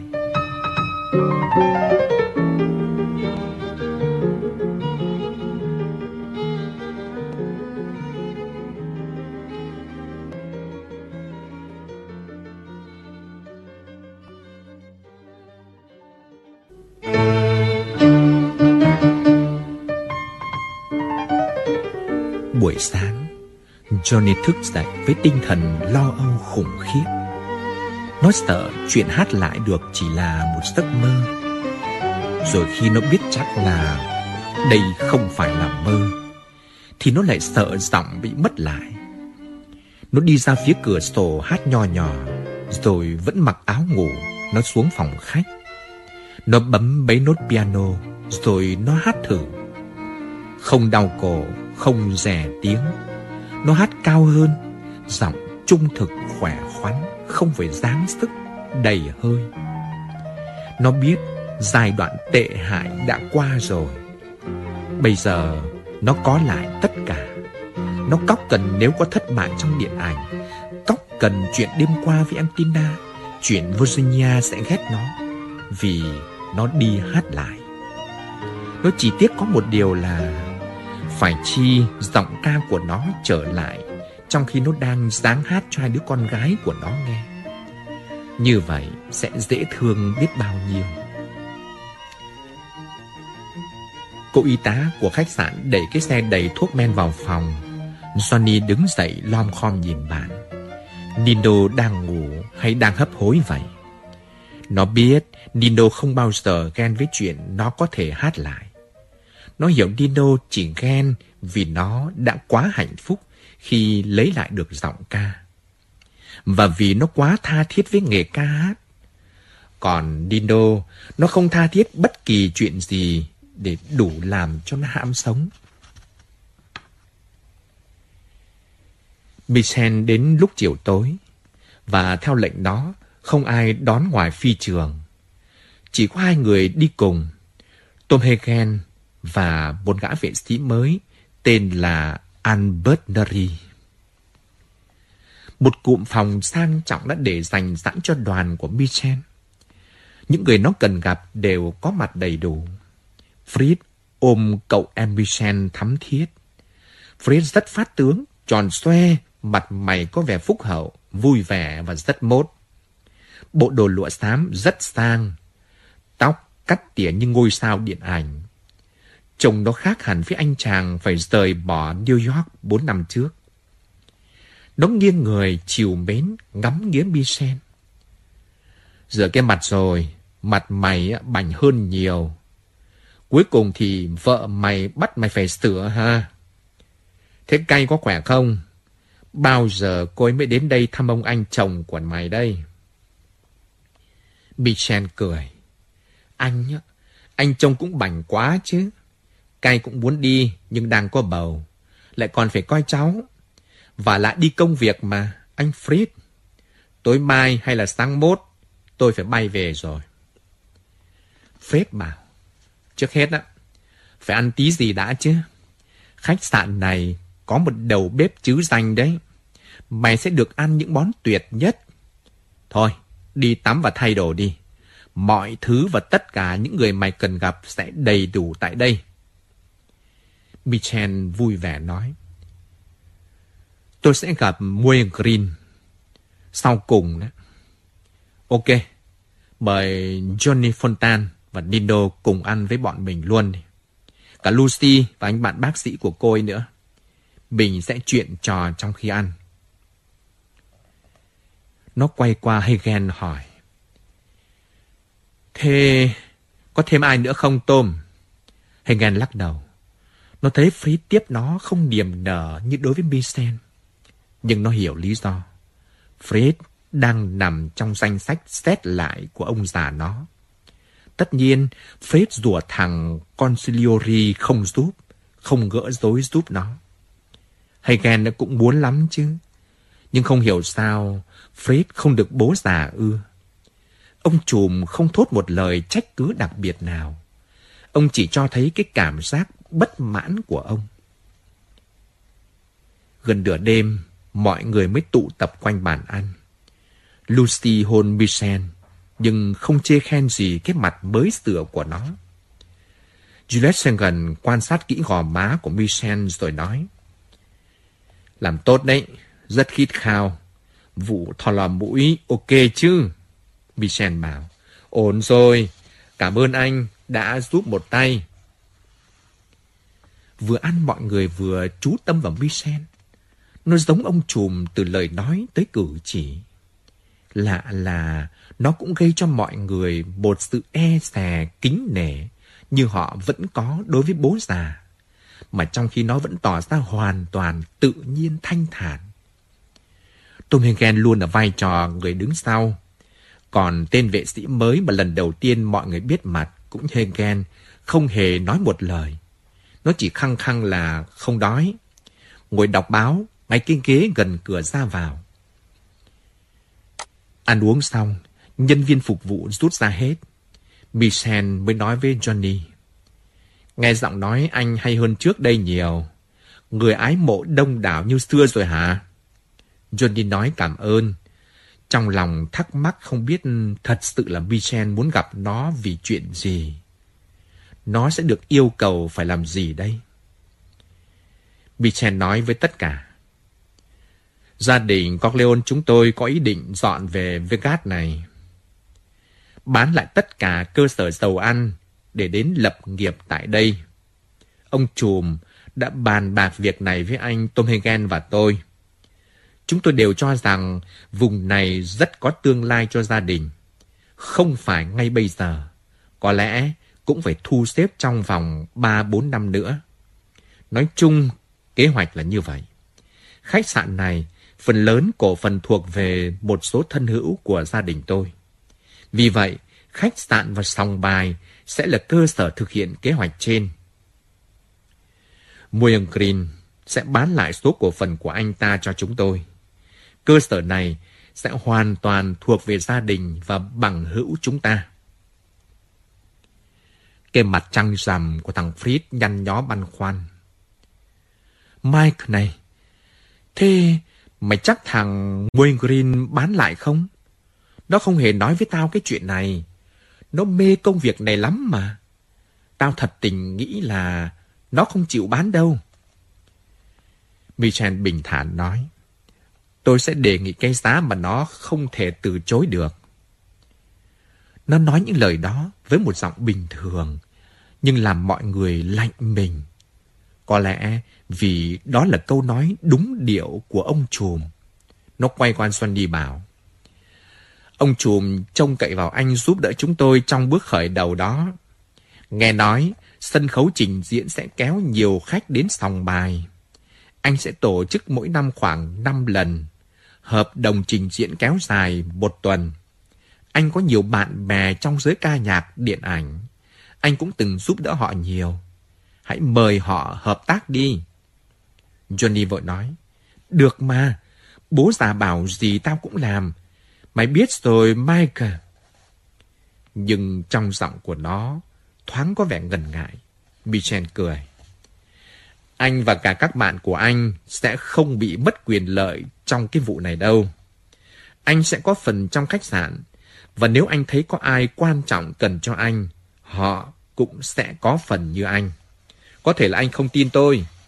Vậy tôi xin nói thẳng, những gì mà tôi nói là truyền những lời của chính ông trùm." Johnny vội đính chính: Tao tin mày chứ Michael. Nhưng hiện nay trong khu phố này đang có tới hơn 10 khách sạn đang xây dựng. Khi gia đình mình nhập cuộc thì thị trường bị bão hòa rồi." Lúc này Tom Hagen mới lên tiếng: "Những người bạn của gia đình Corleone đầu tư xây dựng 3 trong số khách sạn đó." Johnny hiểu ngay.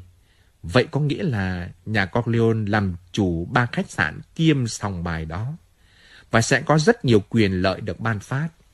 Nó bảo, được, mình sẽ bắt tay vào việc. Michel nói với Lucy và Juliet Sagan, Juliet à, tôi còn mắc nợ anh.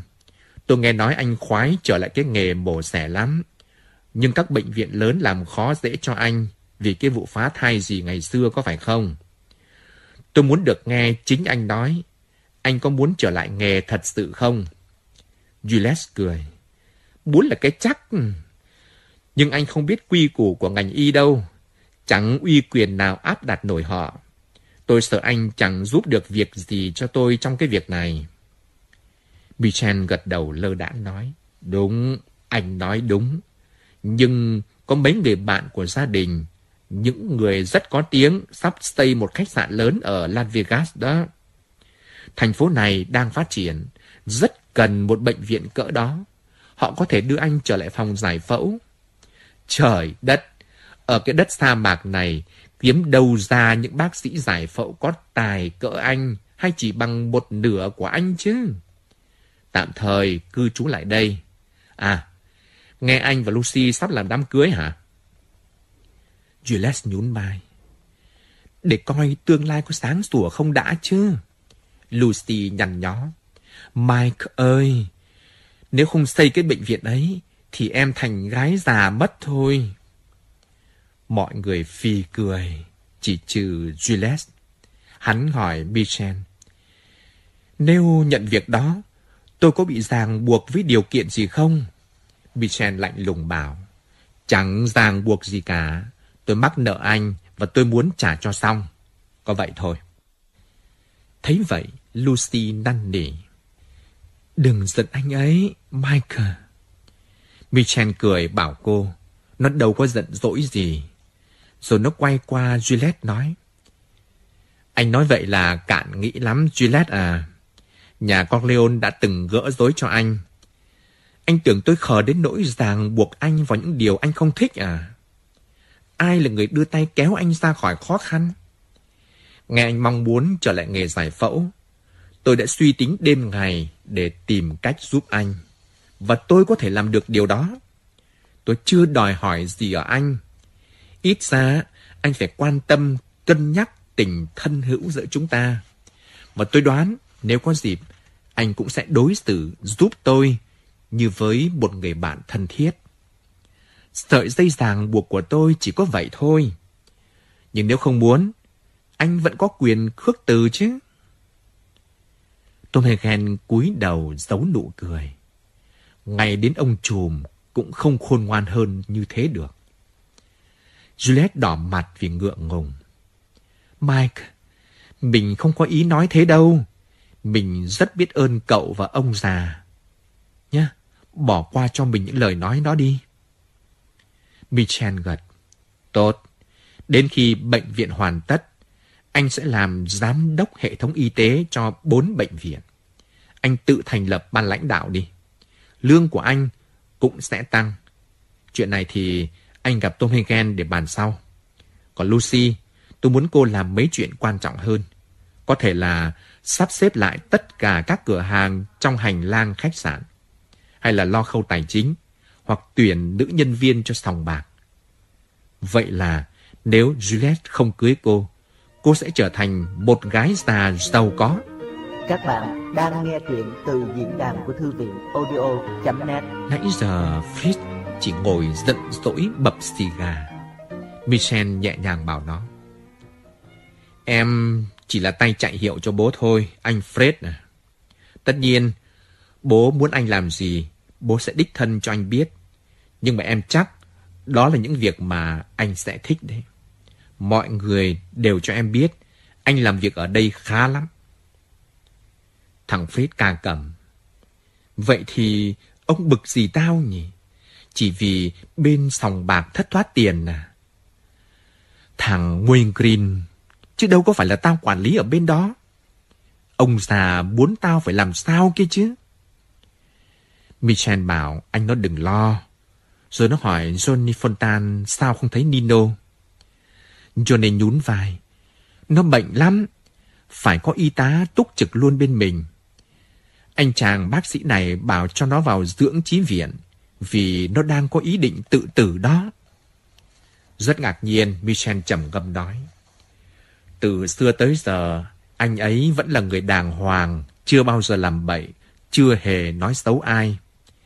Anh ấy chẳng để tâm tới chuyện gì ngoài chuyện nhậu. Johnny đồng ý. Đúng vậy, tiền vào ào ào, việc làm không hết. Nó kiếm 50.000 đô một phim, tiêu tiền như là đốt. Nó đếch cần danh tiếng gì cả. Suốt bấy nhiêu năm thân thiết với nhau, tao chưa từng thấy nó bợ đỡ thằng nào. Thằng chó đẻ chỉ nhậu chết bỏ thôi. Juliet vừa định nói thì có tiếng gõ cửa. Hắn ngạc nhiên thấy thằng vệ sĩ cứ thản nhiên ngồi đọc báo ngay sát cửa, và chính Tom Hagen tiến lại mở. Hagen gần như bị xô qua một bên khi Moe Greene xông vào, theo sau là hai gã hộ vệ. Moe Greene là một thằng cô hồn đẹp trai nổi danh trong băng đâm thuê giết mướn ở Brooklyn. Sau đó nhào vào ngành cờ bạc và tới miền Tây lập nghiệp. Nó là kẻ đầu tiên nhìn ra tương lai tươi sáng của Las Vegas và đã xây khách sạn sòng bạc đầu tiên tại đây.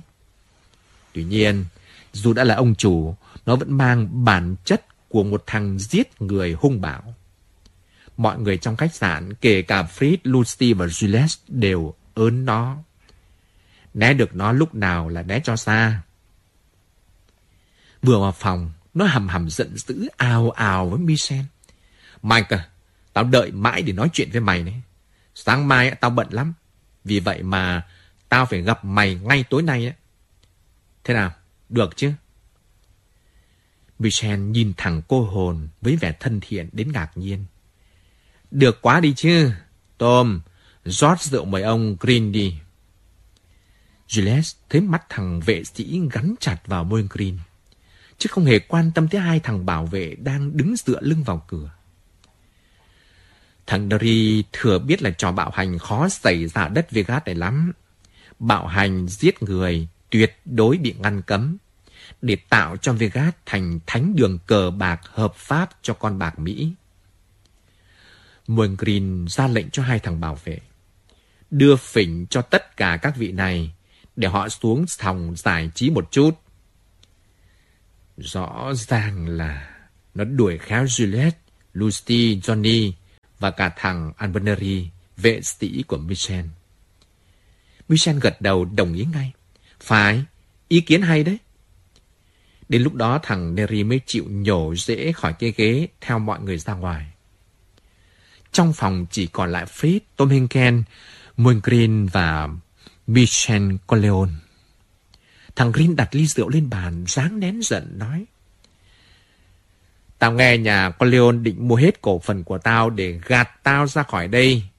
Như thế là sao? Chúng mày ra khỏi đây, chứ không phải là chúng tao. Michel biện giải. Sòng bạc đang thua lỗ nặng. Chắc phải có sai sót nào đó trong cách điều hành của anh. Có lẽ để chúng tôi làm sẽ khá hơn. Thằng Greene cười đều. À, tôi ý nhà quê trời đánh. Chúng mày bị kẹt đủ thứ. Tao làm phúc. Tao đã cưu mang dùm thằng Fritz. Bây giờ chúng mày lại chơi trò đẩy tao đi à? Chúng mày tưởng vậy đó thôi. Bạn bè tao còn đầy ở đây này. Không có dễ chơi tao đâu nhá. Michel vẫn bình tĩnh. Anh đưa Fritz về đây vì anh đã nhận cả đống tiền của nhà tôi để sắm sửa trang trí cho cái khách sạn này. Lại còn tiền đầu tư cho sòng bạc của anh nữa chứ. Anh đưa Fritz về đây còn vì ông trùm Bolinari đã giúp anh một số việc và bảo đảm an toàn cho anh Fritz. Nhà Corleone và anh coi như hòa, sòng phẳng, chẳng còn ai nợ ai. Tôi thấy có gì làm anh cáu giận đâu. Chúng tôi mua lại cổ phần của anh với giá hợp lý do anh quyết định. Như vậy, có gì là sai trái? Có gì là chơi xấu đâu? Với cái sòng đang thất thu này, điều đó còn giúp anh đó chứ. Greene lắc đầu bảo.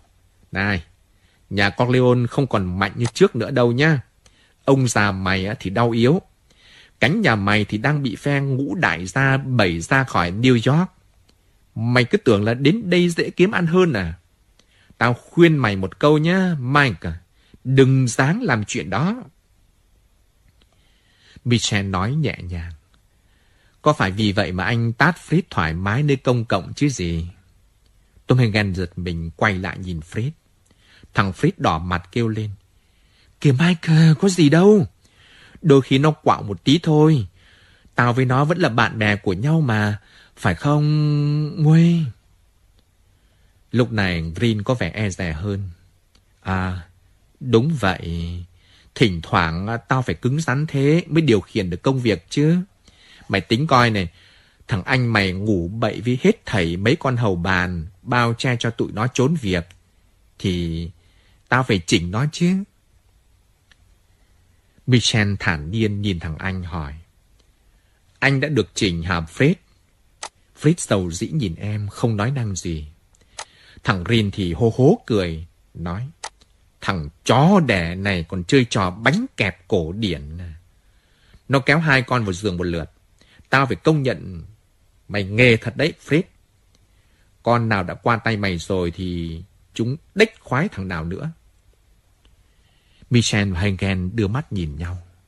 Có lẽ đây là lý do thật sự làm ông già ghét thằng Fritz. Ông vốn là người nghiêm khắc đối với vấn đề tình dục. Chắc ông đã biết cái tật đốn mạt của thằng con mình. Trụy lạc tới mức kẹp hai con một lúc thì quá lắm. Lại còn để cho một thằng như thằng Moe Greene vả vào mặt thì nhục nhã quá. Còn gì là danh dự của gia đình Corleone nữa. Chuyện này rồi cũng sẽ bị ông già ghi vào sổ đen. Michel đứng dậy nói giọng tiễn khách. Cứ suy nghĩ đây rồi cho biết giá nhé. Ngày mai tôi phải trở về New York rồi. Green tức đỏ cả mặt. Chó đẻ, mày tưởng tống tao đi dễ vậy à? Mày giết người chưa nhiều bằng tao. Tao sẽ bay đến New York, nói chuyện thẳng với ông trùm. Tao sẽ đưa ra một đề nghị. Fritz bối rối bảo Hagen. Tom, mày là consigliere, có thể khuyên ông già tao coi. Michel nói như tạt nước đá vào mặt hai thằng Fritz và Green. Hiện nay, coi như ông trùm đã về hưu một phần nào rồi. Bây giờ chính tôi là người điều khiển việc nhà. Còn Tom, tôi đã chấm dứt vai trò consigliere của anh ấy.